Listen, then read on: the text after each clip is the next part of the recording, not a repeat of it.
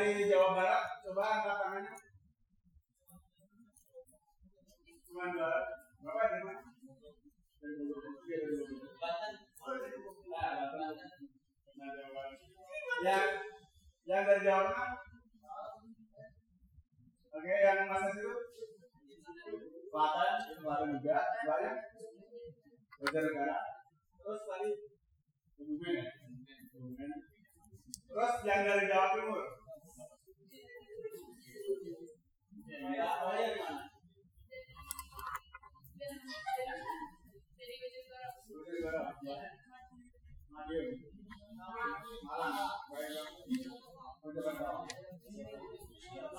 teman-teman di sini untuk sumber air di rumahnya pakai PDAM atau pakai sumur?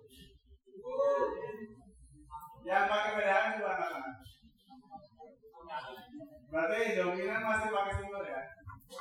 Ya ini cuma kita ngomong aja sih. Jadi ya kita sore ini mau membahas soal Jawa dan krisis air yang akan kita hadapi pada tahun 2040. Tapi sebelumnya saya mau perkenalkan dulu moderator yang sudah ada di tengah-tengah kita. Eh, jadi saya bacakan dulu profil narasumber kita sore ini. Uh, Ibu Profesor Dr. Insinyur Sari Bahagia Kusuma Yuda, Magister Sains, merupakan seorang geolog, hidrogeolog, yang saat ini masih Masih aktif ngajar ya, Bu? masih aktif mengajar di Universitas Pembangunan Nasional Veteran Yogyakarta.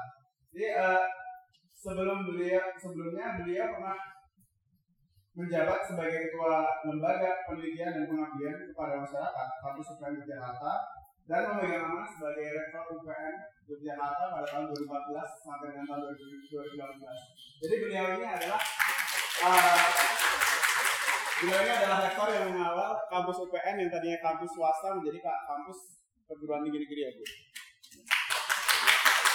Nah, Selain itu, beliau juga pernah masuk dalam daftar rektor inspiratif tahun 2018 versi salah satu majalah uh, majalah ternama di Indonesia. Nah, uh, untuk uh, sepak terjang di bidang akademik, uh, beliau telah menerbitkan, menerbitkan 47 publikasi ya.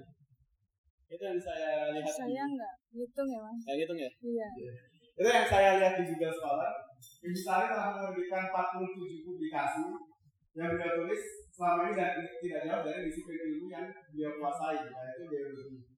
Judul publikasi pertama dibuat tahun 1997 dengan judul Anali- Anali- Analisis Fraktal An- Aliran Kali Oyo di Pegunungan Selatan Jawa Tengah, Kendali Mitologi dan Struktur Geologi. Itu ada beliau pertama tahun 1997. Dan yang terbaru dengan judul Landscape Vulnerable Zones Based on Engineering Geological Assessment, case study Wonosobo Wonosobo area, Gebang District, Purworejo Regency, Central Java. Nah, eh, seluruh karya tulis yang beliau tulis selama ini telah dikutip sebanyak 152 kali. Itu data yang saya dapatkan dari Google Scholar. Ya, karena mungkin teman-teman udah gak sabar dengan eh, pemaparan beliau soal krisis yang akan kita hadapi tahun 2040 pada Ibu Sari, saya mempersilahkan. Assalamualaikum warahmatullahi wabarakatuh. Waalaikumsalam warahmatullahi wabarakatuh. Salam sejahtera bagi kita sekalian. Selamat sore. Om Swastiastu. Salam kebajikan. Rahayu. Eh, ini mahasiswa, pelajar, atau apa ini? Sampai ada yang udah tua. Ada juga yang sudah bukan mahasiswa atau pelajar lagi ya. Baik, Mas, Mbak, Bapak, Ibu sekalian yang hadir di ruangan ini, eh, terima kasih pertama-tama saya ucapkan kepada Greenpeace yang telah mengundang saya untuk bertemu dengan Mas, Mbak, Bapak, Ibu sekalian di tempat yang nyaman ini ada sedikit yang ingin saya luruskan tadi apa yang disampaikan oleh Mas Mas Tuhan. Johan. Oh iya. Eh, publikasi saya yang tadi dikatakan ya. Iya. Itu hanya yang dimuat di Google Scholar saja. Namun sebelumnya dan yang belum saya unggah di Google itu masih banyak. Oh iya. Ya. Dan tadi dikatakan saya baru menulis tahun 97. 97, 97. Sebelumnya sudah banyak menulis. Oh iya. Hobi menulis saya itu saya bawa sejak SMA barangkali ya, SMA kemudian kuliah itu saya memang menulis dan pada waktu itu yang saya tulis adalah puisi, cerpen, gitu. Sastra. Ya, karya-karya sastra. Tapi setelah kemudian kuliah di UPN, lulus dari UPN dan bekerja di UPN, selanjutnya saya dituntut untuk menulis hal-hal yang berbeda dari hobi saya sebelumnya, yaitu tulisan-tulisan yang eh, bersifat akademis. Baik, Eh, hadirin sekalian, Mas, Mbak, Bapak, Ibu sekalian yang ada di ruangan ini, memang isu tentang krisis air khususnya di Pulau Jawa pada tahun 2040 ini memang banyak didengungkan uh, pada saat ini. Uh, kenapa yang menjadi fokus adalah Pulau Jawa? Sebagaimana kita ketahui bahwa lebih dari 50% penduduk Indonesia itu tinggalnya di Jawa. Padahal Jawa hanya merupakan salah satu pulau yang ada di Indonesia bagian barat dan itu pun pulau yang paling tidak luas di antara Indonesia bagian barat. Kita sebenarnya punya pulau yang besar Kalimantan, tapi eh, sayangnya di sana justru ditinggali oleh eh, bukan merupakan sebagian besar dari penduduk Indonesia. Oleh karena itulah maka beban yang diderita oleh Pulau Jawa demikian berat. Beban itu terkait dengan beban lingkungan tentu saja. Karena penduduknya banyak, padahal semua penduduk tentu saja membutuhkan air bersih untuk hidup. Sementara keberadaan air bersih yang ada di Jawa tentu saja terbatas dilihat dari luas pulaunya, maka tentu saja keberadaan air bersih yang ada di Jawa tidak akan sebanyak yang ada di Sumatera, apalagi yang ada di Papua dan sebagainya. Eh, saya perlu sampaikan kepada yang hadir di tempat ini bahwa bumi kita ini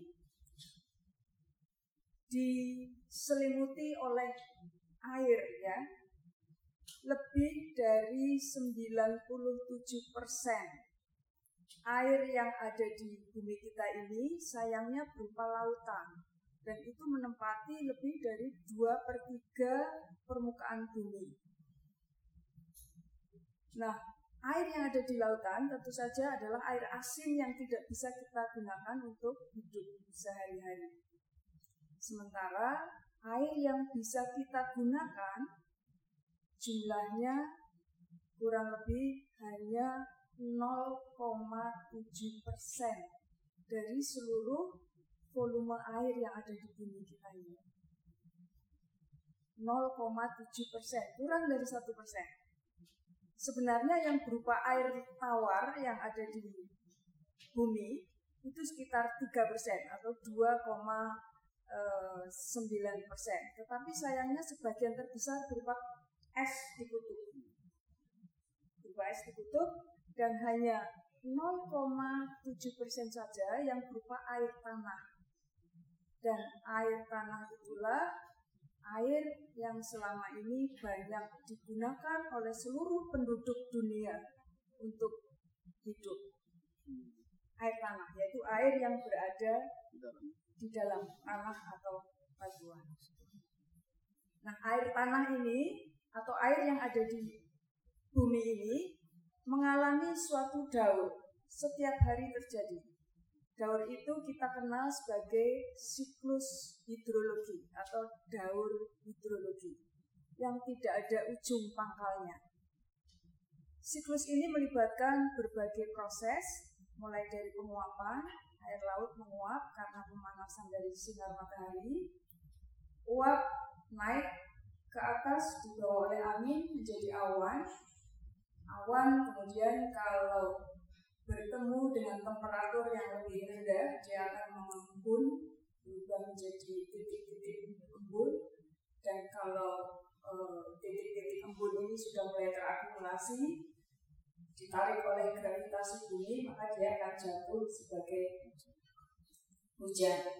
Hujan sebagian mengalir di permukaan melalui sungai, melalui aliran-aliran yang ada di permukaan lainnya, tertampung di dalam danau atau di laut dan sebagainya, dan sebagian lagi terserap oleh tanah dan batuan menjadi air tanah. Nah, siklus ini berjalan terus menerus. Seiring dengan perjalanan waktu, tadi kenapa kita akan mengalami kekeringan tadi terkait dengan kepadatan penduduk di Jawa yang semakin lama semakin meningkat, sementara volume air yang ada di tempat tersebut di Jawa atau di bumi secara umum tetap tidak bertambah. Manusia yang menggunakannya terus bertambah. Pertambahannya sesuai dengan deret ukur bukan lagi deret tambah tapi deret ukur dan jadi grafiknya gitu. Semula begini lama-lama begini. Sementara jumlah airnya tetap jadi dari sana saja kita bisa membayangkan tidak mungkin tidak akan terjadi kekeringan lambat ataupun cepat kecuali kalau kita bisa merem pertumbuhan penduduk dunia. Implikasi dari pertambahan penduduk apa? Kebutuhan akan sandang, pangan, papan meningkat. Pembangunan di mana-mana, bangun pabrik, bangun rumah, bangun apartemen, bangun rumah sakit, bangun hotel di mana-mana. Iya, dan itu semua butuh air. Ya sudah bisa dibayangkan. Belum lagi pola hidup kita sehari-hari. Tidak hemat air, boros air, kemudian menggunakan air bersih tidak semestinya. Kemudian pola hidup kita yang menggunakan kendaraan ya, itu kan berarti emisi karbon emisi karbon yang berlebihan akan terakumulasi di atmosfer kita, kemudian menghalangi panas yang sudah masuk ke bumi ini untuk keluar kembali ke angkasa, angkasa luar. Akibatnya mungkin Mas dan Mbak sering mendengar kata-kata efek rumah kaca. Panasnya bisa masuk seperti kita berada di rumah kaca. Panas masuk tetapi panas yang ada di dalam tidak bisa keluar. Banyak hal yang eh, apa namanya memicu dan memacu terjadinya kekeringan yang kita alami kembali kepada Pulau Jawa faktor utamanya adalah Pulau ini space-nya terbatas, tetapi jumlah penduduknya semakin lama semakin meningkat. Belum lagi urbanisasi.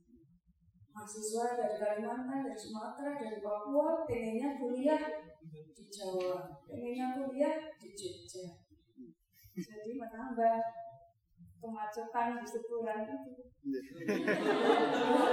di jalan yang menuju kampus UPN itu, itu saya kalau mau ngantor, mau beli belok ini susahnya minta ampun. Mau pulang juga keluar dari kampus susah sekali. Ada yang dari UPN ya? Iya. Bikin stres ya Mbak ya. Kira-kira itu kata kuncinya ya. Nanti bisa memancing diskusi dengan introduction tadi. Ya gitu ya mas. Mas Johan. Ya silakan mas. Monggo dipandu. Diskusi jadi uh, jadi karena kita formatnya adalah diskusi teman-teman kalau misalnya ada pertanyaan saya buka dari sekarang. Kita mulai dari pihak lain dulu. Tapi sebelumnya Saya sebenarnya juga punya beberapa pertanyaan. Bu. Silakan. Mungkin sekitar delapan sih. Boleh. Iya. Kalau saya bisa jawab, akan saya jawab. Kalau saya tidak bisa jawab, saya minta bantuan hadirin mungkin ada yang bisa menjawab. Kita formatnya diskusi karena kita kan di sini masalahnya memang krisis air, tapi kita bisa selesaikan masalah krisis air ini secara multidisiplin. Jadi dengan background pendidikan teman-teman yang kita kan beragam, saya backgroundnya pendidikan pembangunan sosial, Bu. Jadi sebenarnya bukan anak teknik lingkungan gitu. Jadi kita selesaikan uh, pembahasan ini secara multidisiplin. Pertanyaan saya yang pertama ini, setiap wilayah di sudut pulau Jawa ini kan punya karakteristik geografis yang beda-beda, Bu. Misalnya di barat Jawa itu dominan hutan tropis, sedangkan di Jawa Tengah, Jawa Timur hutan musim Hutan tropis, hutan. dan hutan musim. Kalau di Jawa Tengah Jawa Timur. Oh, iya. Nah, lalu kenapa argumen dari LIPI ini menyatakan bahwa krisis air ini berlangsung serempak hampir di seluruh Jawa? Karena misalnya pada bulan kemarin aja itu BPBD Provinsi Jawa Tengah itu menyatakan bahwa 30 kabupaten kota di Provinsi Jawa Tengah itu darurat krisis air. Pertanyaannya itu kan, kenapa kondisi geografis berbeda tapi ini bisa terjadi serempak di seluruh Jawa? Eh, mungkin itu menggeneralisir ya sebenarnya kan eh, apa benar apa yang tadi Mas Johan katakan bahwa kondisi geografis dan kondisi geologis tiap-tiap tempat itu berbeda-beda. Kondisi geologis dipengaruhi oleh batuan jenis batuan yang menyusun tempat tersebut. Sebagai contoh di Jogja ini ter- tersusun oleh hasil hasil letusan atau aktivitas gunung merapi yang relatif memiliki sifat mampu menyimpan dan meloloskan air secara baik. Tetapi di sisi lain, kalau kita berikan contoh di Pulau Progo misalnya, di daerah Samigaluh, daerah mungkin eh, Wates ke utara itu apa saja ya di sana? Pegunungan menoreh. Nah, di Pegunungan Menoreh, di sana batuan atau tanah yang menyusun itu batuan beku. Batuan beku atau batuan vulkanik dihasilkan dari magma yang kemudian membeku. Jadi dia keras, pori-porinya kecil sehingga tidak mampu menyimpan dan meloloskan air dalam jumlah cukup banyak berarti sehingga di sana pasti akan menderita kekurangan air lebih besar dibandingkan dengan di Jogja. Ini saya hanya ingin memberikan contoh bahwa kondisi geologis eh, tiap-tiap tempat itu berbeda. Tapi kalau kemudian dikatakan seluruh Jawa akan mengalami kekeringan, ini menurut saya agak di Generalisir. Iya, sebenarnya kalau secara spot-spot barangkali persentasenya atau intensitasnya tidak akan sama. Kekeringan yang ada yang dialami di Jogja mungkin akan berbeda dengan kekeringan yang dialami oleh Gunung Kidul atau mungkin eh, Kulon Progo atau mungkin di daerah eh, mana ya di daerah pegunungan Kendeng dan sebagainya itu akan berbeda-beda. Jadi itu hanya generalisir saja. Biar kita semua waspada lah. Semua penduduk Jawa harus menyadari hal ini. Terus eh, pertanyaan berikutnya, eh, kedalaman air di setiap tempat kan itu berbeda-beda. Nah, Apakah air tanah di dataran tinggi seperti lereng gunung atau misalkan kalau di Jogja di daerah Pakem, Kaliurang itu lebih sulit didapatkan? Pertanyaannya bagus sekali. Jadi air pada dasarnya akan mengalir dari tempat yang lebih tinggi ke tempat yang lebih rendah. Maka kalau kita berada di daerah-daerah yang tinggi, seperti di Pakem, di Kaliurang dan sebagainya, akan lebih sulit lebih sulit. ya lebih sulit air isi air tanah Apa? daripada Bantul. Hmm. Kalau di Bantul dekat pantai, misalnya di Samas atau di Parangtritis atau di Depok, kita menggali sumur 2 meter, 1 meter sudah dapat air. Tapi kalau di Pakem mungkin sampai 3 meter baru dapat. Hmm. Karena air yang jatuh di kemudian terus terserap ke bawah. Mengalir ke Jogja, mengalir terus ke Bantul, akhirnya bermuara ke Samudra Hindia. Nah itu. Terus kalau misalkan di daerah pesisir itu kan tadi ibu bilang satu meter dua meter bisa dapat air. Berarti kemungkinan besar itu kan air dari air laut ya. Dari air laut ya. Atau gimana? Itu, itu, itu, itu tetap air bersih. Air tanah, Air bersih, insya Allah, Oh iya. insya Allah air bersih. Iya. Iya. Asal, ada asalnya. Asalnya apa? Asal air bersih yang di daerah pantai itu jangan diambil secara berlebihan. Hmm. Kalau diambil secara berlebihan, nanti air laut yang menggantikannya. Oh, Kita kenal dengan istilah intrusi air laut, pernah dengar? oh iya. Ya. Intrusi air laut itu terjadi apabila air tanah, air bersih yang ada di daerah dekat pantai dieksploitasi secara berlebihan. Akhirnya air laut yang akan mendesak menggantikan. Ya. Berarti kota-kota pesisir seperti Tegal, Pekalongan, Semarang itu seharusnya lebih konservatif terhadap air tanah mereka. Betul. 100 untuk Mas Jo.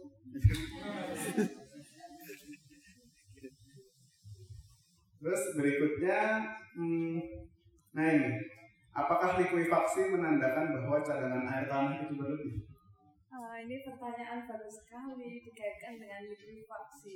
Likuifaksi apa tuh mas? Ya, likuifaksi itu ya mungkin yang teman-teman ketahui itu ketika pas gempa Palu ya kemarin ya. Di gempa Palu dua atau tiga desa termasuk salah satunya namanya desa Petobo itu mengalami likuifaksi. Jadi ketika tanah itu yang harusnya mungkin stabil jadi goyah gitu dan bahkan dia bisa bergerak seperti layaknya cairan. Sebenarnya pada saat gempa Jogja 2006 terjadi juga likuifaksi, tapi kecil sekali. Di beberapa tempat terjadi, ada sumur itu keluar lumpur dari sumur. Ada di beberapa tempat di daerah Prambanan, Mengalami iya ada, tapi enggak enggak banyak, enggak sebesar eh, daerah Palu waktu itu ya. Ada benarnya. Jadi likuifaksi menandakan kejenuhan air tanah di tempat tersebut memang besar. Hmm. Karena adanya guncangan, maka air tanah akan mengaduk-aduk Air. Tanah dan batuan yang ada di sana menjadi lumpur, menjadi bubur. Ketika ada rekahan, ada goncangan ini gampang sekali Hmm. keluar dan e, mengalir. ya. Hmm. Jadi karena goncangan. Kata kuncinya adalah karena goncangan, kemudian Dia mengubah batuan karena airnya. tanah airnya. Airnya kemudian mengaduk-aduk batuan yang ada di daerah tersebut. Berarti daerah likuifaksi, likuifaksi berarti air tanahnya tinggi. Jenuh, ya. Tempat jenuh airnya juga tinggi. tinggi. Lalu, nah ini, jadi pemerintah, pemerintah Indonesia tahun lalu itu menyatakan bahwa telah membangun sebanyak 65 bendungan. Beberapa di antara di Pulau Jawa. Nah, apakah bendungan dan waduk itu cukup efektif dalam menangkal krisis ini?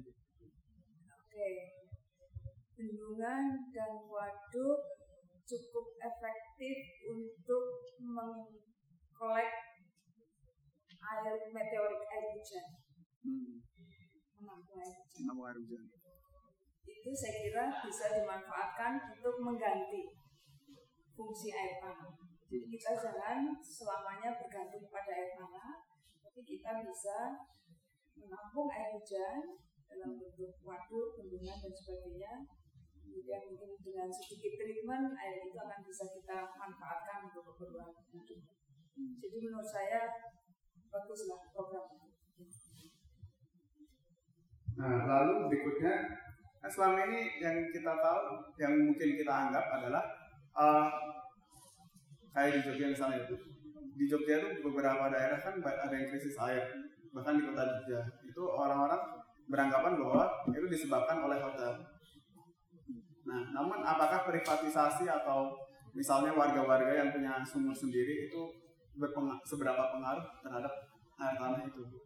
Ya, uh, pertama uh, bagus pertanyaannya ya. Uh, air tanah itu kan berada di dalam tanah. Hmm. Kedalamannya bisa mulai dari dangkal sampai dengan dalam sekali. Lapisan tanah yang mampu menyimpan dan meloloskan dan memasok air ke dalam suatu sumur atau mata air dikenal dengan istilah akibat. Akibat. Secara stratigrafis atau lapis-lapis ya, aquifer itu bisa dibedakan antara aquifer bebas, aquifer tak tertekan, dan aquifer tertekan. Aquifer tertekan biasanya berada di kedalaman yang cukup tinggi. Kenapa disebut tertekan? Karena aquifer ini harusnya ada gambar ya. Kalau ada gambar mungkin lebih Aquifer ini disekat, ditutupi oleh lapisan yang tidak tembus air atau lapisan impermeable. Tapi sebenarnya potensi air tanahnya jauh lebih besar pada akibat tertekan daripada akibat bebas yang ada di atasnya. Hotel-hotel, pabrik-pabrik, rumah sakit-rumah sakit biasanya mengambil air tanah pada akibat tertekan. Mereka harus ngebor tapi ngebor dengan biaya cukup tinggi menembus sampai mungkin 50 atau 100 meter lebih dan mereka akan mendapatkan air dengan volume yang besar. Dibandingkan dengan kita rumah tangga biasa cuma membuat sumur kedalaman 15 meter ya cuma segitu-gitu aja air yang kita dapatkan. Sementara hotel, rumah sakit, pabrik mendapatkan air dalam volume yang besar Kadang-kadang lapisan yang membatasi antara akifer tertekan di bawah dengan akifer bebas di atasnya sering kali bocor. Kenapa bocor? Karena ada rekahan-rekahan, ada patahan. Akibatnya apa? Ketika air tanah yang di dalam akifer tertekan ini diambil, yang di atas itu turun. Turun. Jadi bukan tanpa alasan kalau ada sebuah apartemen membuat sumur bor dalam kemudian masyarakat di sekitarnya protes hmm. karena air sumurnya turun turun permukaan itu bisa saja terjadi. Tapi kalau misalkan masyarakat itu masih bergantung pada sumur itu akan jadi masalah juga nggak? Karena ma masyarakat juga menggunakan air tanah yang sama. Hmm. Tapi kalau mereka tidak menggunakan air tanah, terus pakai air apa? Mungkin lewat air pump. Air pump ngambilnya dari mana? Air pump ngambilnya dari air tanah juga. Iya. iya. Tapi ada mungkin di daerah lain, saya nggak tahu di Kalimantan atau apa, mungkin bukan air tanah, melainkan air permukaan. Mungkin air sungai yang diolah, hmm. air waduk, air dari tapi kalau secara umum di Jawa berarti selama ini PDM masih pakai air tanah? Setahu saya masih lebih banyak menggunakan air tanah.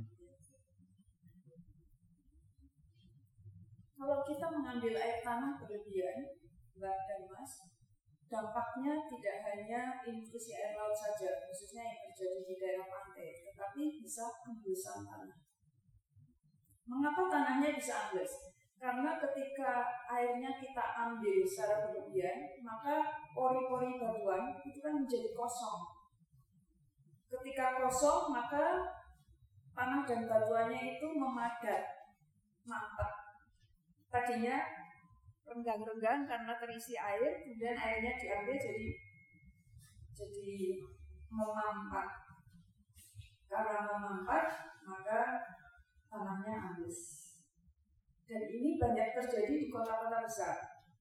Di Jakarta terjadi, di Bangkok terjadi, di Barcelona terjadi, di Shanghai terjadi, di Semarang ada yang dari Semarang khususnya yang dekat pantai itu terjadi habis. Dampaknya apa muka air tanah menjadi agak turun kalau uh, air laut pasang terjadi rock Rok itu naiknya muka air laut ke dalam. Nah mungkin ini pertanyaan terakhir dari saya sih. Jadi eh, sebenarnya tiap daerah itu kan punya masalah krisis tingkat krisis air yang berbeda-beda. Nah, menurut ibu apakah ini akan memicu konflik sosial atau mungkin ya konflik sosial antar daerah seperti itu?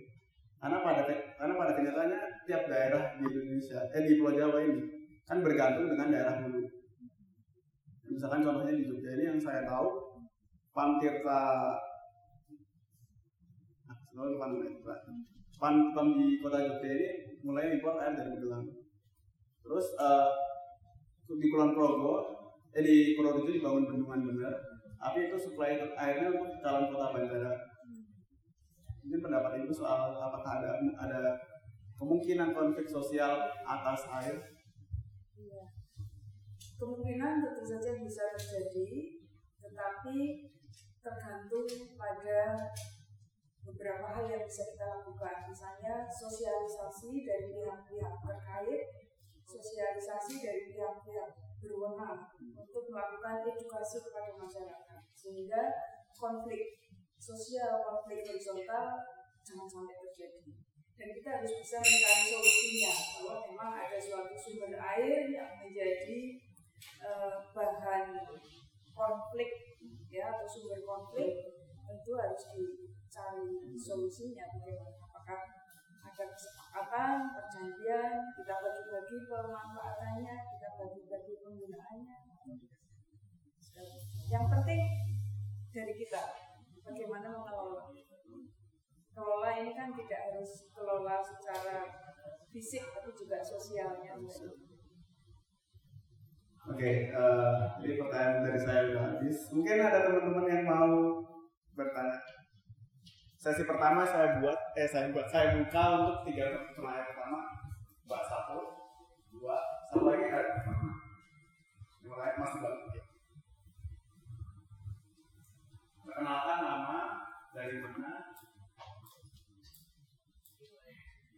Assalamualaikum warahmatullahi wabarakatuh. Nama saya Anastasia Fitriana dari jurusan Teknik Lingkungan. Eh, Kebetulan saya sedang mengadakan penelitian skripsi di Kulon Progo tentang air tanah. Formasi daerah yang ada di sana, formasi batuan yang ada di daerah sana. Eh, Kebetulan saya ada di daerah Samigalu, Dus- Desa Purwoharjo. Di desa tersebut eh, setelah saya tinjauan pustaka eh, memiliki formasi berupa breksi kali kesing dan gamping jonggangan. Nah, saya sudah melakukan penelitian di sana kurang lebih setahun setengah di sana. Saya em, eh, sedang eh, membuat flownet, Eh, namun eh, kata dosen pembimbing saya itu untuk bikin peta aliran air tanah atau flownet di sana itu tidak disarankan karena jenis batuannya. Nah, kebetulan saya juga sudah melakukan pumping test di sana untuk mengetahui nilai konduktivitas hidrolika di sana sehingga eh, bisa mendapatkan nilai debit air tanah dinamis di sana. Namun eh, karena flownetnya itu tidak disarankan, jadi saya saya begini bu, saya kan menggunakan metode dasi Q sama dengan KIA. Nah, karena flownetnya itu tidak bisa dilakukan di sana, itu eh, apakah ibu memiliki saran lain untuk perhitungan matematis yang sedang saya kerjakan? Terima kasih bu. Iya bu, monggo diundur. Mungkin ibu mau minum dulu nggak apa-apa. oh ya Assalamualaikum warahmatullahi wabarakatuh. Perkenalkan saya Trensi dari Biologi UGM siapa namanya? Tria. Tria. Tria.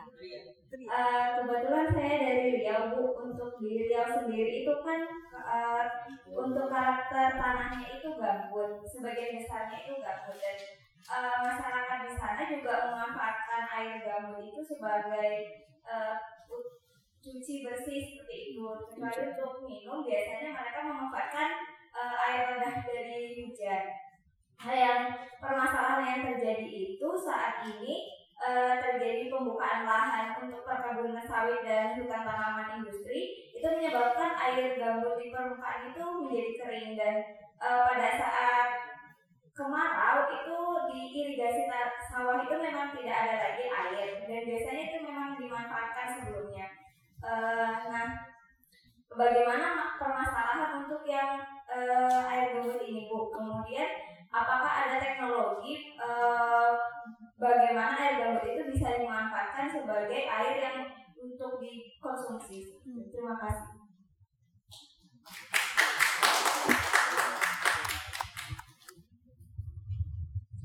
Selamat sore semuanya. Nama saya Amar Muhammad dari UNY. Uh, izin bertanya Bu, bagaimana sih untuk uh, peluang dimanfaatkannya air laut yang disuling menjadi air tawar uh, untuk menanggulangi krisis air uh, di Jawa di Jawa ini, Bang?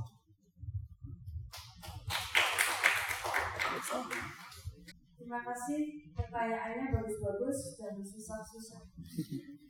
Tapi saya mencoba menjawab. Yang pertama Mbak Anastasia dari Teknik Lingkungan UPN ya. Kok kamu nggak ngambil saya sebagai pembimbing? Ayo.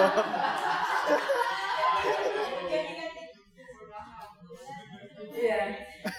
Eh, skripsi ya, sedang skripsi di Kulon Progo, khususnya di daerah Samigaluh, di mana formasi batuan yang membentuk eh, aquifer di daerah tersebut adalah formasi eh, kali kesing, kali kesing, kali kesing, air, dan jonggrang yang mengandung air yang mana? Yang kamu teliti? Sebenarnya itu saya melakukan apa eh, pengukuran eh, berdiri ya. Sebenarnya saya melakukan pengukuran air tanah ketika hujan. Jadi kebetulan saya setiap melakukan pencarian pengukuran air, eh, pengukuran air tanah ketemu semua bu. Kebetulan pas air hujan apa, musim hujan juga jadi itu eh, sedalamnya suma- sumur di Gamping saya dapat bu cuma memang dalam banget ketika yang ada di Gamping ketika yang di Aluvial atau Bresi mungkin nggak terlalu dalam Baik. Eh, Mbak Anas, formasi Kali Gesing itu kan batuan vulkanik. Dia sebenarnya memiliki porositas dan permeabilitas yang kecil. Kecuali kalau formasi tersebut mengalami perkekaran, perrekahan yang intensif. Dengan catatan kekar-kekarnya, rekahan-rekahannya harus rapat. Maka kalau ini yang terjadi sebenarnya hukum Darcy boleh diterapkan. Tapi harus yakin kerapatan kekarnya tinggi. Ya kamu harus hitung dulu kerapatan kekarnya, densitas kekarnya. Tetapi kalau tidak tinggi, memang benar tidak boleh membuat klonet. Karena permukaan air tanah di satu tempat dengan tempat lain pasti tidak berhubungan atau belum tentu berhubungan. Sehingga tidak boleh menghubungkan satu sama lain. Dengan kata lain kita tidak boleh membuat klonet itu yang di formasi kali gesing kemudian yang di formasi jonggrangan batuan tersebut adalah batu gamping kars pada batu gamping kars porositasnya berupa rongga-rongga, saluran-saluran, sungai-sungai bawah tanah. Itu pun tidak berhubungan satu tempat dengan tempat lainnya, sehingga memang tidak boleh membuat klonet. Jadi betul itu pembimbingnya dan betul. Tapi kamu boleh ngeyel boleh ngeyel dengan catatan kamu yakin sumur yang kamu temukan dan kamu ukur itu berada bukan pada batuan yang segar, melainkan pada tanah yang lapuk dan ketebalannya harus cukup tebal. Kalau kamu yakin, Bu atau Pak, ini bukan di formasi kali gesing yang segar, tapi ini di tanah. Maka kamu boleh bikin klonet.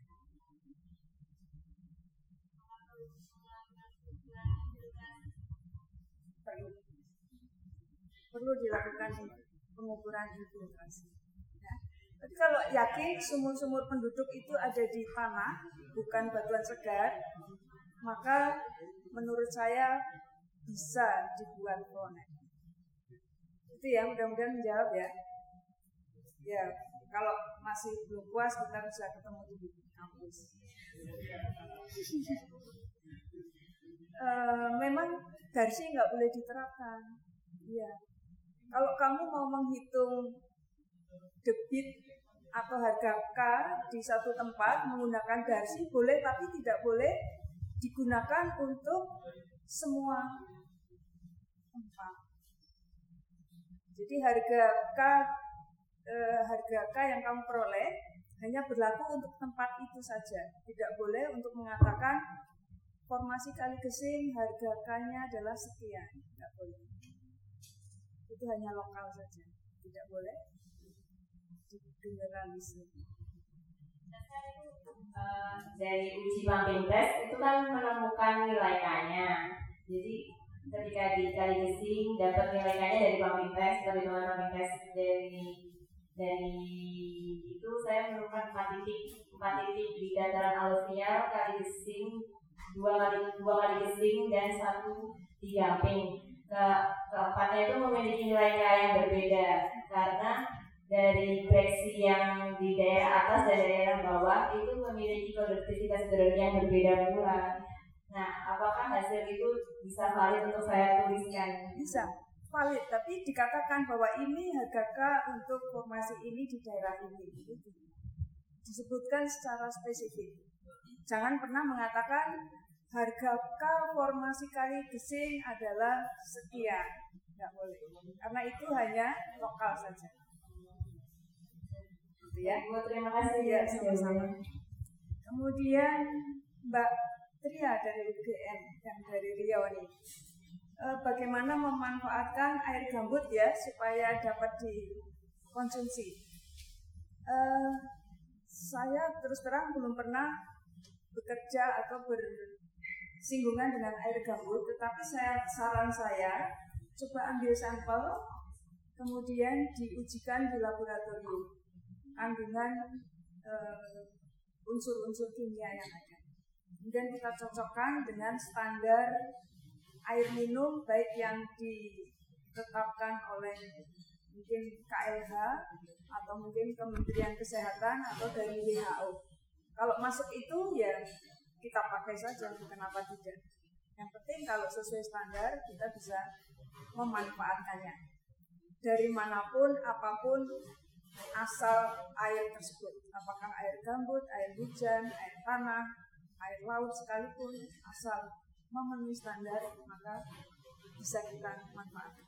Saya kira jawaban saya kemudian Mas Amar UND peluang penggunaan air laut peluangnya besar tetapi diperlukan teknologi yang cukup sebenarnya nggak mahal juga untuk merubah atau menyuling air laut menjadi air yang layak e, dikonsumsi.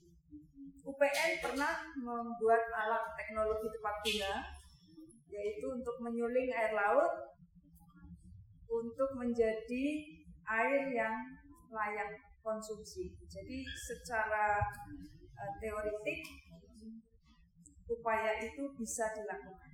Masalahnya adalah barangkali kita masih malas karena pakai air sumur saja masih bisa, masih dapat ya. Jadi kita tidak melakukannya. Beda dengan mungkin di eh, negara-negara Timur Tengah di Arab barangkali mereka menyuling mungkin air laut untuk keperluan hidup sehari-hari. Mereka hanya mengandalkan air zam-zam saja barangkali kurang tapi mereka juga mem memanfaatkan air permukaan bisa dari air laut untuk disuling dan dimanfaatkan sebagai pemenuh kebutuhan hidup saja. Oh ya, uh, ngomong soal air laut yang diolah di air tawar, uh, saya mau tanya, itu dampak lingkungannya bagaimana? Kan ketika proses air laut itu masuk ke desalinasi itu bukannya dia itu memisahkan antara komponen air dan garam. Terus air apa? Limbah buangan dari desalinasi itu bukannya air yang jauh lebih asin. Iya, pasti. Pasti jauh lebih asin. Eh, Ya pasti. Maksudnya gimana? Airnya itu kemudian Maksudnya apakah dampak itu jauh lebih lebih merusak? Iya, iya sih. Kalau kemudian kita menyuling air laut ya, kita ambil yang sudah menjadi fresh water, kemudian sisanya yang lebih salin, Misalnya lebih salin pasti, itu mau dikemanakan? Apakah dibuang kembali ke laut? Ya itu yang memang satu masalah. Tapi kalau kemudian kita buang ke laut ya, barangkali. Tapi kalau misal, kalau misalkan air yang Jangan air dibuang sembarangan. ya air yang hasil buangan itu apakah bisa kita manfaatkan untuk garam? Nah, ini pertanyaan bagus sekali. Mungkin bisa ya. Teoretik, secara logika bisa. Kita uapkan kan kristal-kristal NaCl itu akan menghapus. Hmm. Bagus itu. Tapi itu belum belum ada yang menerapkan. Nah, diteliti dong kalian salah satu ya. Jadi kita menyuling air laut, setelah disuling, air bersihnya dimanfaatkan untuk kehidupan sehari-hari, eh, sisanya dibuat garam ide yang bagus dari Mas Joni. Oke, harusnya bisa harusnya bisa. iya harusnya bisa Mohon aja. Iya. Oke, jadi eh, ya, jadi sebenarnya kalau selama ini yang kurang lebih aku tahu, solusi untuk supaya Jawa itu nggak krisis air itu ada dua. Pertama desalinasi, kedua kita melakukan filtrasi sungai-sungai kita. Cuman masalahnya adalah sungai-sungai kita itu ter tercemar. Baik cemaran itu cemaran alami atau cemaran yang seperti sampah-sampah itu. Kalau misalkan untuk filtrasi itu ada step ada cara secara teoretik untuk sedikit menghambat terjadinya penurunan muka air tanah yang terlalu drastis yang berarti berakibat pada kekeringan atau kekurangan air bersih yaitu dengan artificial recharge resapan buatan kalau selama ini kan kita me- mengandalkan resapan yang terjadi oleh alam ya.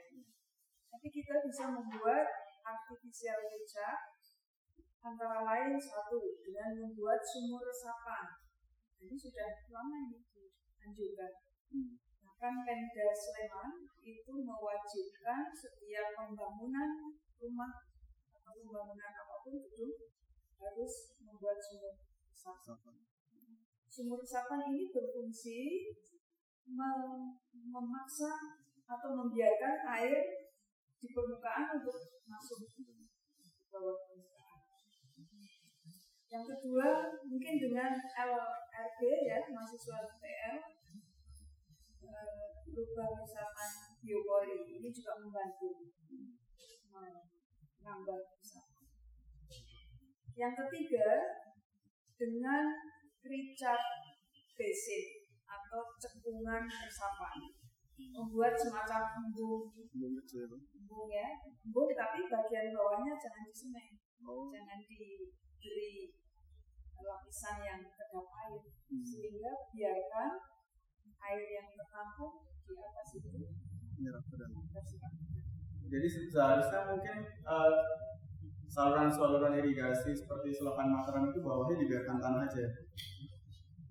kita melihat apa tujuannya membuat Buat saluran itu. ya kan Nah, sama satu lagi nih Bu. Kalau saya pernah melihat eh, rencana tata ruang wilayah Kabupaten Sleman itu menyebutkan bahwa kecamatan Ngagli yang Ngagli itu itu di ditetapkan sebagai zona recharge. Tapi pada kenyataannya alih fungsi lahan tetap terjadi. Dan uh, apakah ada keterkaitan antara alih fungsi lahan di Sleman dengan banjir yang terjadi di Bantul? Mungkin. Ya. Karena uh, Bantul itu kan daerah luahan atau daerah desa. Hmm. Sementara mungkin Kaliurang, Ngaglik, pesisat cangkringan masih bisa ditetapkan sebagai daerah distrik ya, distrik Jadi kalau ada eh, apa namanya alih fungsi penggunaan lahan di daerah kecap kan berakibat daerah distrik dan menuai dampak. Oke, sekarang saya buka untuk sesi pertanyaan yang kedua. Mungkin ibu mau minum dulu. Wah, ibu mau aja.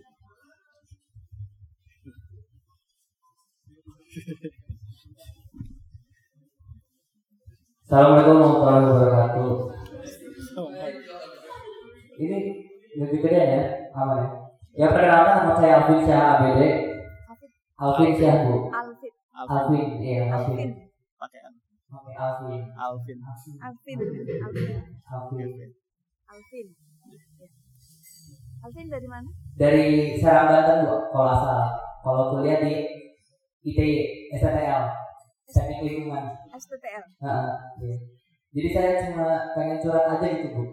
Nah, curhat mungkin yang saya alami selama kuliah di Jogja gitu dan baru-baru ini baru benar-benar ngerasain kekeringan gitu bu.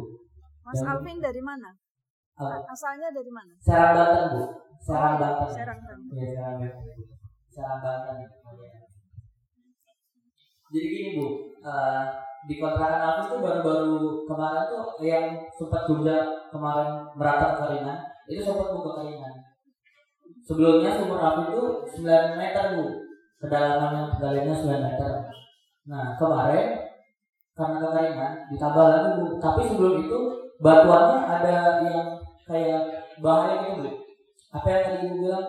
Ba- batuan itu tuh bahaya ketika digali tuh yang bakal bikin longsor di dalam atau gimana tuh itu yang aku nggak tahu dari bapaknya dari tukang itu ngomong gitu. Jadi dia nggak mau gali di situ. Karena? Tapi gali di tempat lain. Karena apa? Ada rongga.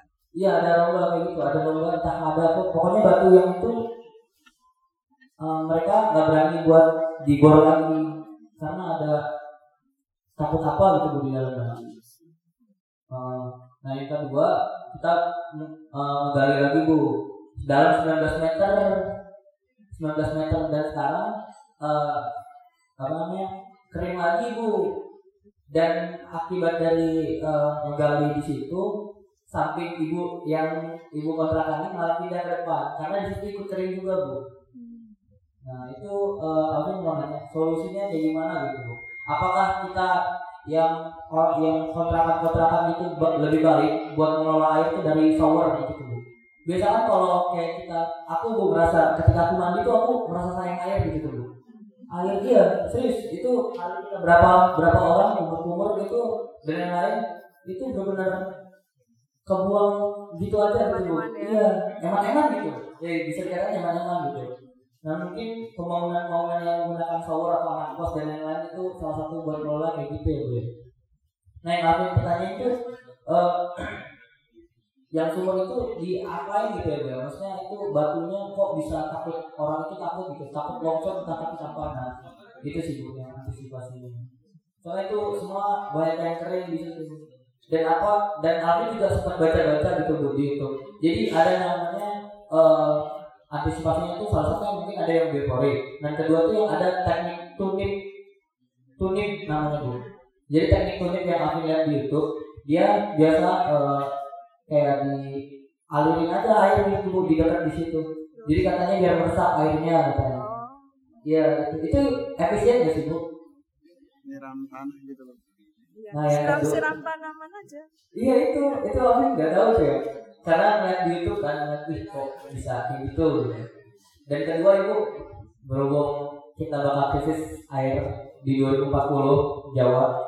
Kalau air laut kita gunain buat keperluan sehari-hari buat nanti itu itu mengganggu ekosistem dong. Dan perawatannya tuh seperti apa nantinya. Karena kan kayak gitu beda-beda. Oh iya, astaga, satu lupa, satu yang itu. Jadi Satu-satu. ada jadi aku cerita sama ibu depan katanya dia punya saudara nah saudaranya itu di Purwokerto menggali seda- sedalam 50 meter bu Sumur. iya sumur 50 meter nah itu kan baru satu yang aku tahu nah kalau misalnya dikatakan permukaan air tanah turun itu butuh berapa warga atau masyarakat yang menggali sampai dalam itu bisa dikatakan turun dan benar-benar katakan benar-benar krisis banget di situ. Gitu. Terima kasih bu. Assalamualaikum warahmatullahi wabarakatuh. Jadi sumur sumur kontraknya tadinya 9 meter jadi 19 meter. Lalu 19 meter kering lagi bu, baru sebulan.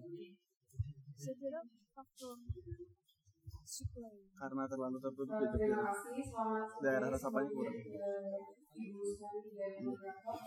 Eh, Saya Ira dari sejarah UGM. Iya. Eh. Kira. Jadi saya mau tanya dan sedikit cerita Eh, tentang Bentar, bentar, Pak. namanya siapa tadi? Kira. Ira. Ira. Iya.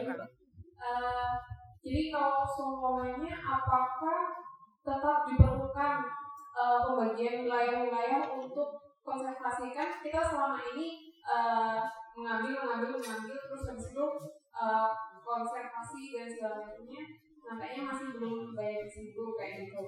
Nah, eh, yang saya tanyakan satu apakah eh, wilayah konservasi ini perlu diperluas dan eh, di daerah pegunungan aja di hutan-hutan kayak gitu atau bisa juga dilakukan di dataran rendah. Karena eh, kalau semuanya dilihat dari zaman-zaman sebelumnya atau zaman-zaman kolonial kan ada kebijakan pemerintah kolonial untuk menetapkan bahwa daerah pegunungan-pegunungan itu memang untuk kawasan katakanlah eh, konservasi kayak gitu. Terus habis itu untuk yang eh, PDAM dan penggunaan air eh, untuk air konsumsi itu setahu saya di Surabaya atau bahkan Jakarta juga eh, pemerintah dan PDAM sudah mulai menggunakan teknologi untuk eh, mengelola air sungai sebagai air minum. Terima kasih.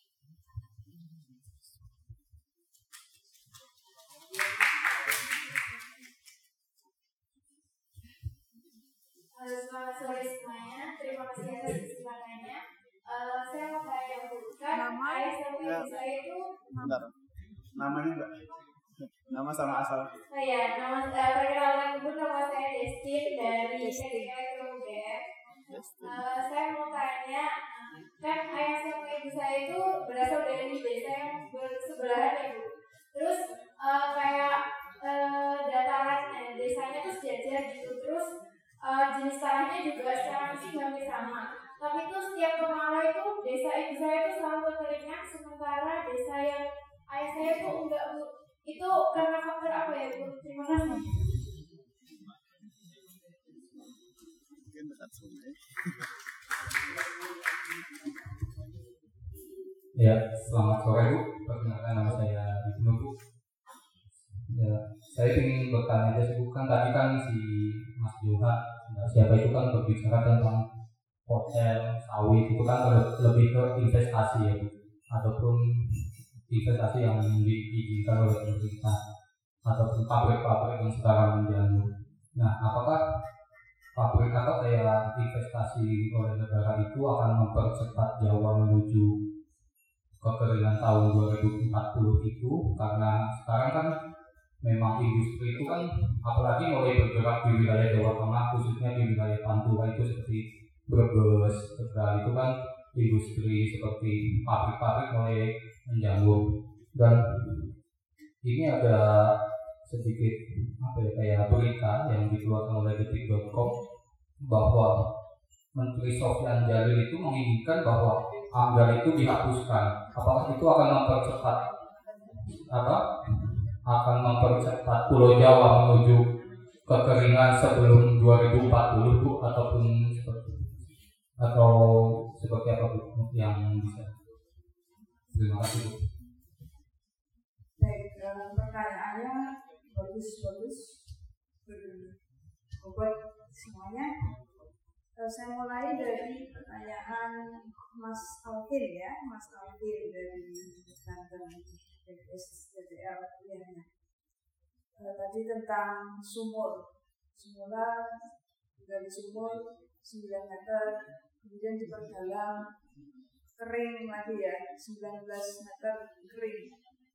E, menurut saya itu faktor bukan faktor tanahnya tetapi faktor suplai airnya yang masuk ke dalam tanah itu kurang. Diakibatkan barangkali kemarau yang panjang kemudian suplai di daerah hulu.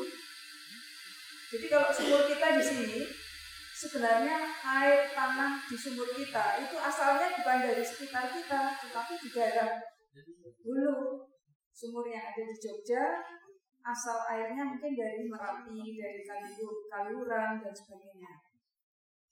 Dugaan saya kekeringan itu karena suplai yang dari hulu juga berkurang. Satu itu, kemudian tadi pemboran yang tidak mau diteruskan karena sesuatu. Saya juga ada batuan yang keras. Ada batu yang keras di mana mesin bor itu tidak mampu menembusnya. Kalau dipaksa, maka hancur, rusak.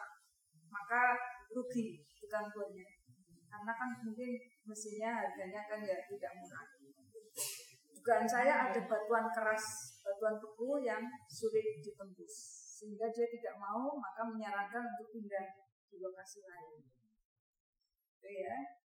Terus pertanyaan selanjutnya, Eh, penggunaan air laut ya tadi sudah ditanyakan oleh Mas Mas Amar Mas Amar ya. Mas Amar sudah ditanya kita bisa saja mencoba menggunakan air laut untuk disuling dijadikan air bersih tetapi diperlukan teknologi yang cukup mahal selama kita masih bisa mengambilnya dari bukan air laut barangkali eh, air laut adalah prioritas yang terakhir.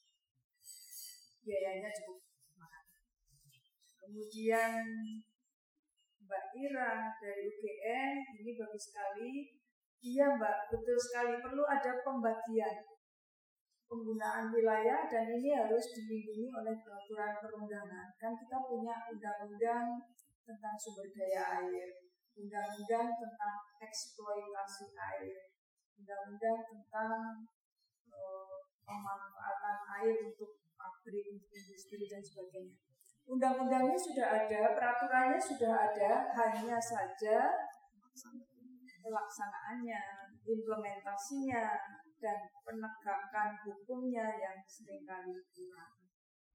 Jadi kalau pembagiannya sudah ada, daerah-daerah mana yang tidak boleh di apa namanya ditutupi oleh beton, semen dan sebagainya karena merupakan daerah resapan biasanya di daerah pegunungan, di daerah hutan-hutan dan sebagainya. Itu sebenarnya sudah ada peraturan perundangannya.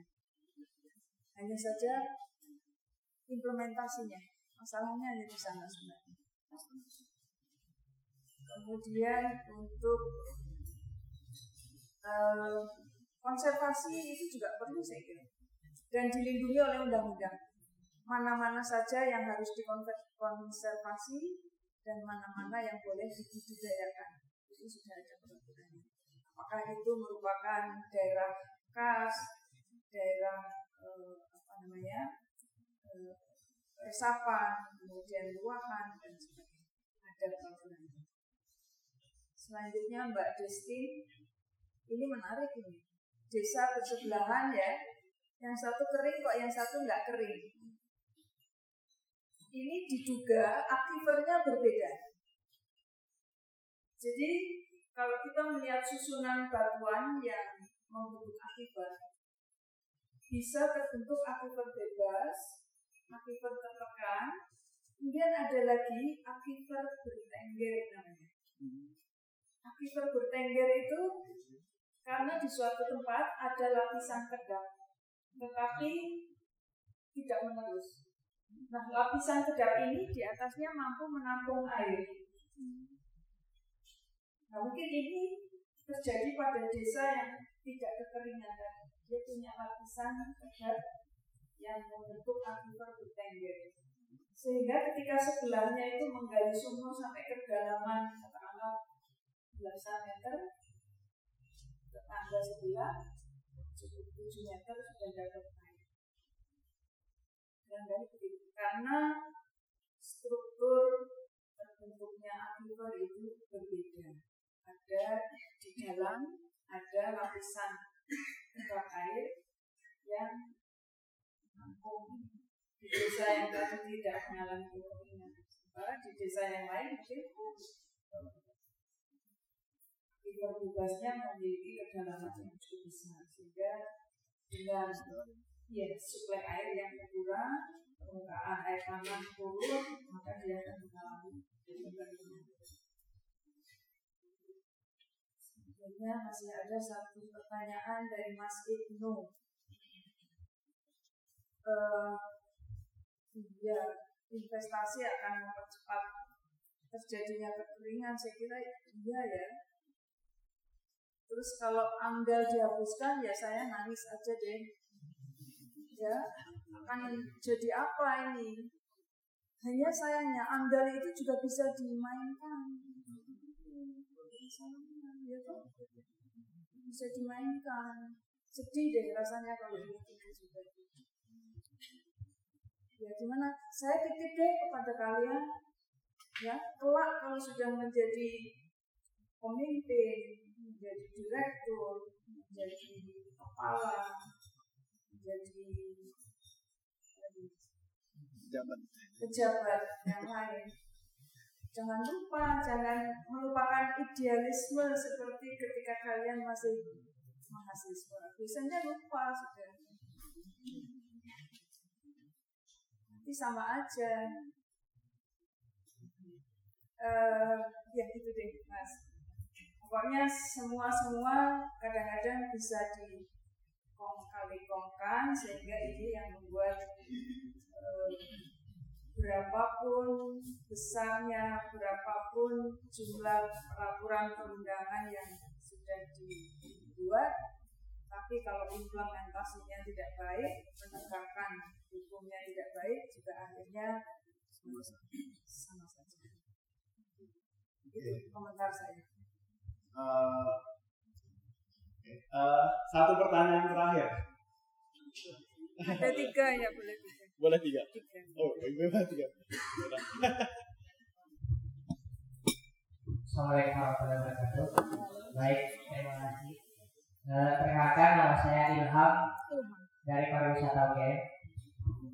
Di sini saya ingin bertanya tentang dari mana datangnya atau bagaimana prosesnya munculnya itu mata air di hulu sungai.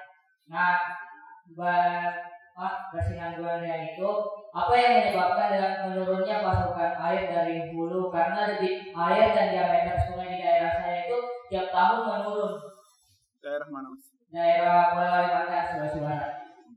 Nah di daerah saya itu ada sebuah tradisi nah yaitu memanfaatkan air sungai itu. Dari masyarakat yang dari hilir berangkat ke apa ke hulu sungai itu dengan eh, menyusuri sungainya kemudian di hulu sungai nanti itu bukan bukan apa ya bukan air dari sungainya yang diambil tapi daerah pinggir daerah pinggiran apa sungainya itu kemudian digaruk eh, digali pokoknya bikin sumur kecil kemudian air itulah yang diambil nah itu juga yang dimanfaatkan oleh masyarakat sekitar sampai saat ini itu untuk eh, konsumsi air eh, dari daerah kehidupan sehari-harinya hmm.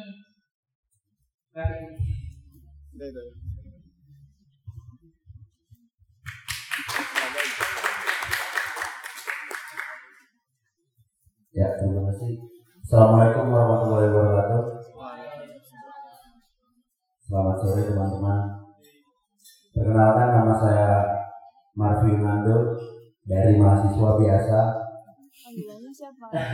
Mungkin saya sedikit menanyakan pendapat dari Eh, mas panggilannya siapa? Nando. Mando. Pendapat Ibu tentang pembangunan yang berada di daerah Jakal yang setahu saya daerah Jakal itu kan memang menjadi daerah eh, area recharge ya. Jadi c- eh, saya coba tanyakan kepada Ibu bagaimana kebijakan pembangunan atau tata ruang yang dimiliki oleh daerah istimewa Jakarta? Setelah itu pengaruh terhadap air tanahnya yang di mana juga kan sudah berdampak sampai ke selokan bahkan yang di KM 7 pun salah satu asrama juga sudah mengalami kekeringan. Jadi mungkin itu saja dan eh, apa untuk soal karhutla kemarin itu kan pemerintahan sudah adakan teknologi TMC yang ya modifikasi cuaca gitu. Jadi eh, pemerintahan sudah sempat ciptakan itu di daerah karhutla nah apakah TMC ini bisa diterapkan? Kalau memang di Jawa besok ini bakal krisis air pada 2040 kenapa TMC itu tidak kita adakan di Pulau Jawa mungkin di semua pulau diadakan TMC karena saya saya pikir itu kalau area recharge dia tidak bakal menjadi apa-apa kalau tidak ada yang di charge. Terima kasih. Wassalamualaikum warahmatullahi wabarakatuh.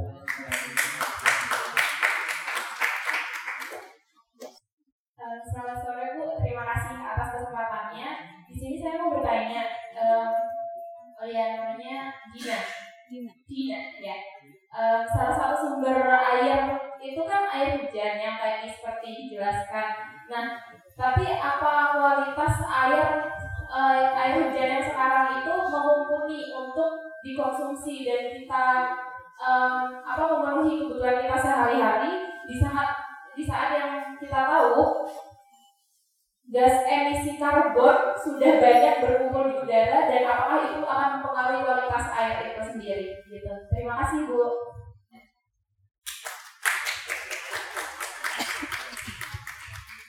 Pertanyaannya bagus-bagus juga, sulit-sulit. Yang pertama Mas Ilham, Eh, bagaimana terjadinya mata air? Mata air itu terjadi Mas Ilham ketika permukaan air tanah terpotong oleh apa ini namanya topografi. Jadi muka air tanah kan relatif landai gitu ya. Dia terpotong oleh topografi lereng di sana. Maka air tanahnya keluar menjadi mata air. Yang mempengaruhi banyak hal bisa jenis tanah dan batuannya, bisa mungkin keberadaan rekahan atau matahan di tempat tersebut. Eh, kemudian kemungkinan lain, kemungkinan lain matahan sudah lepas, sudah perbedaan litologi, kemudian itu tadi terpotong oleh lereng, atau ada saluran-saluran sungai bawah tanah yang kemudian terpotong oleh topografi itu terbentuknya eh, mata air. Tadi dikatakan bahwa masyarakat mengambil air bukannya air sungai tetapi menggali di sekitar sungai. Ya, itu artinya mereka mengambil air tanah bukan air sungai dan pasti kualitasnya akan lebih baik daripada air sungai. Menurut saya itu tindakan yang betul daripada dia memanfaatkan air sungai yang mungkin kotor, tercemar, maka dia mengambil air tanah saja. Kenapa di sekitar sungai? Karena pasti dangkal. Kalau dekat sungai pasti muka air tanahnya akan dangkal. Daripada di atas gunung kan dalam. Dekat sungai pasti dangkal kebudayaan di sana kebudayaan sana ya. kebudayaan sana Ya betul, itu mereka sudah tahu ilmu hidrologi masyarakat di sana. Tapi apakah yang fungsi udaranya itu kalau yang ada standar Eh, sepanjang dia tidak mengalami pencemaran dari lingkungannya, mungkin layak konsumsi. Kalau kita ragu-ragu diambil sampelnya, diujikan di laboratorium. Tapi mudah-mudahan ya layak dikonsumsi karena tanah dan batuan punya butiran-butiran yang berfungsi sebagai penyaring air. Kadang-kadang eh, material-material atau eh, elemen-elemen kimia yang beracun itu diikat oleh butiran-butiran tanah dan batuan sehingga air yang mengalir itu sudah relatif tersaring. Maka kalau kita menggunakan air tanah memang secara kualitas jauh lebih baik daripada air permukaan Mas Ilham sudah dan menjawab kemudian Mas Nando Terus sebenarnya pertanyaan Mas Nando ini tidak perlu dijawab ya karena jawabnya susah banget ya. Pengembangan pembangunan daerah Jakal pasti Mas berpengaruh terhadap distribusi air tanah. Pasti karena kalau daerah Jakal itu semuanya ditutup semen, ditutup beton dan sebagainya, maka akan mengurangi eh, resapan air meteorit ke bawah permukaan. Akibatnya adalah permukaan air sumur yang ada di sekitar daerah tersebut tentu saja akan mengalami penurunan. Terus bagaimana dengan kebijakan Pemda setempat? Ya itu tergantung dari beliau-beliau itu. Beliau yang berperan penting tegas atau enggak kemudian konsisten atau enggak dalam implementasi? Yang ini susah banget mas. Dijawab. Mas Nando ya. Kemudian tentang uh, apa tadi hujan buatan ya mas? Ya. Itu ide bagus. Kenapa sih? Kenapa kita nggak membuat saja hujan buatan untuk seluruh Jawa? Nah kondisi Jawa itu sendiri sudah maju tengah mundur tengah. Ya kondisi lingkungannya sudah sulit. Dikasih hujan banyak banjir pasti. Banjir pasti. Di tempat-tempat tertentu oke okay, dia bisa uh, menyerap air hujan dengan baik. Tapi di tempat lainnya banjir baru dikasih hujan sehari saja di beberapa tempat Jawa Barat sudah belum lagi tanah longsor. Banjir tanah longsor itu kaitannya erat dengan curah hujan yang tinggi. Jadi memang e, simalakama betul. Makanya kalau ada keinginan pemerintah untuk memindahkan ibu kota negara ke Kalimantan, sebaiknya kita dukunglah biar Jawa ini agak berkurang bebannya. Kalimantan kan masih luas, masih lebar, masih masih jarak penduduknya. Jadi bagi-bagi biar ada organisasi ke Kemudian Mbak Dina, pertanyaan terakhir, eh, salah satu sumber air tanah berasal dari hujan. Bagaimana kualitas air hujan itu sendiri? Memang tergantung lingkungan juga. Kalau um, udaranya sudah tidak bersih lagi, banyak emisi karbon dan karbon monoksida dan gas-gas beracun lainnya yang pada saat hujan jatuh itu bisa terlarutkan di dalam air hujan itu sendiri.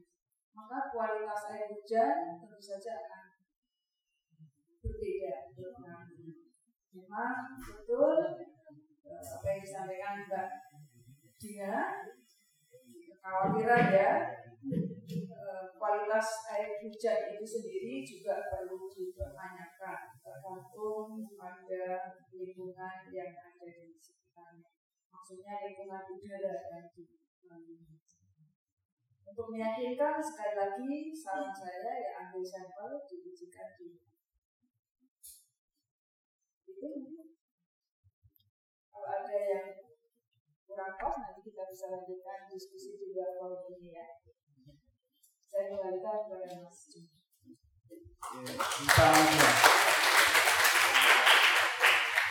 Oke, jadi uh, secara umum kita tahu kenapa Pulau Jawa itu benar-benar akan mengalami krisis dan walaupun uh, yang dilakukan oleh NIPI adalah prediksi, tapi prediksi yang dilakukan NIPI adalah prediksi yang dilakukan secara akademik ada metode-metode tertentu yang mereka lakukan, yang mereka gunakan sehingga memuatkan argumen bahwa 2040 Jawa benar-benar akan mengalami krisis air krisis secara absolut. Lalu apa yang bisa kita lakukan? Bisa kita lakukan adalah tidak jauh-jauh dari upaya-upaya konservasi. Kita ikut membantu, ikut mengedukasi masyarakat sekitar kita, mulai dari teman-teman kita bahwa kita harus menghemat air dari Jawa. Nah itu untuk upaya-upaya yang bisa kita lakukan melalui edukasi. Sedangkan upaya lebih lanjut da- dari itu, kita bisa melakukan advokasi ke pemerintah. Kita minta pemerintah menentukan di mana daerah eh, daerah observasi, daerah eh, daerah konservasi, dan pemerintah harus konsisten, tegas terhadap eh, pengelolaan sumber daya air. Karena pada pada dasarnya kondisi yang sekarang itu akan mencerminkan bagaimana kondisi di masa depan. Tepuk tangan sekali lagi buat. Sebelum kita tutup acaranya, mau kami dari Greenpeace Indonesia mau memberikan teman-teman Ya, eh, jadi mungkin bukan apa ya, bukan plakat atau apa ibu. Jadi ini ada volunteer Greenpeace Jogja, ada lukisan. Jadi Dibuka ya? ya boleh dibuka sekalian. Silakan foto ya ini unboxing. Mantap Bu, ya. Silakan bisa ditempel di garasi bu atau di, atau di kamar biar ngantuk gitu yang lihat ini. Ini gambar apa? Ya, menurut ibu apa ya? Ada bunganya pasti ada kancenya. Kancenya orang timur. Ya, ini kancenya bukan? Jadi mungkin ibu bisa ini ya sambil mereka wah ini apa ini apa gitu. Siapa tahu ibu nama spesies baru di sini. ya ibu silakan diterima mungkin bukan kenangan yang seberapa tapi semoga berkenan bu ya. Ya.